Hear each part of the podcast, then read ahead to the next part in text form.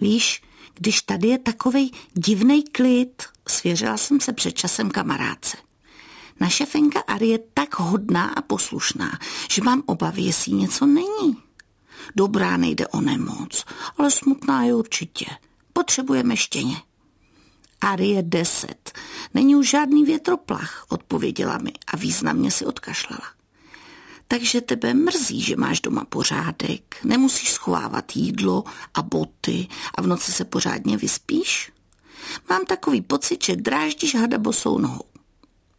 Musím uznat, že má pravdu, jenže já se nemohu spavit pocitu, že v ariščině životě po smrti její družky Berry naraz zavládla nuda a smutek.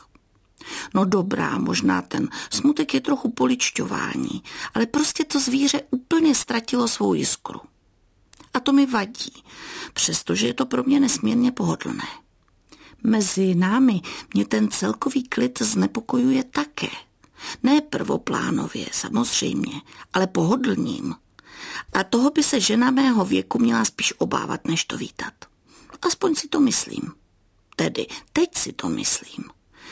Prostě všichni potřebujeme štěně. Dobrá štěně přijde. Malý vlček s ostrými zoubky, veselou a hravou povahou. Celá domácnost ožije. Bude to naše šesté štěně v pořadí, takže svoje zkušenosti mám. A to na celé škále povah. Od chlupatého anděla až po barbara ničitele. Ze všech vyrostly báječní poslušní psy, ale takřka vždy to byla minimálně první rok nezapomenutelná jízda. A víte co? Já se nemůžu dočkat. Zkoumám výdobytky štěněčí potravy.